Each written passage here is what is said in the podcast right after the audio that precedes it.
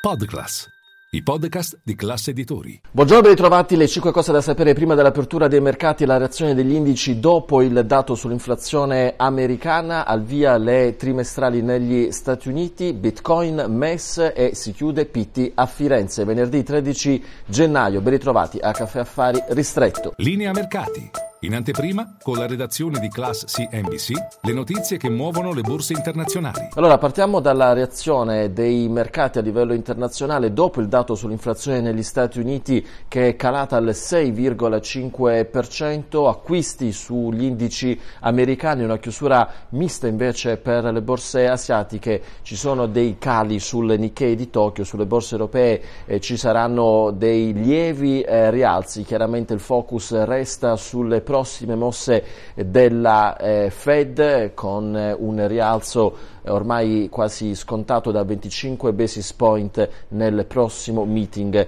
eh, di eh, febbraio. Adesso il market mover eh, diventano le trimestrali americane. Oggi si parte con eh, le big del comparto finanziario, le grandi banche, Wells Fargo, Citi, Bank of America e JP Morgan con eh, utili visti in calo. Stiamo parlando de- dell'ultimo trimestre del 2022.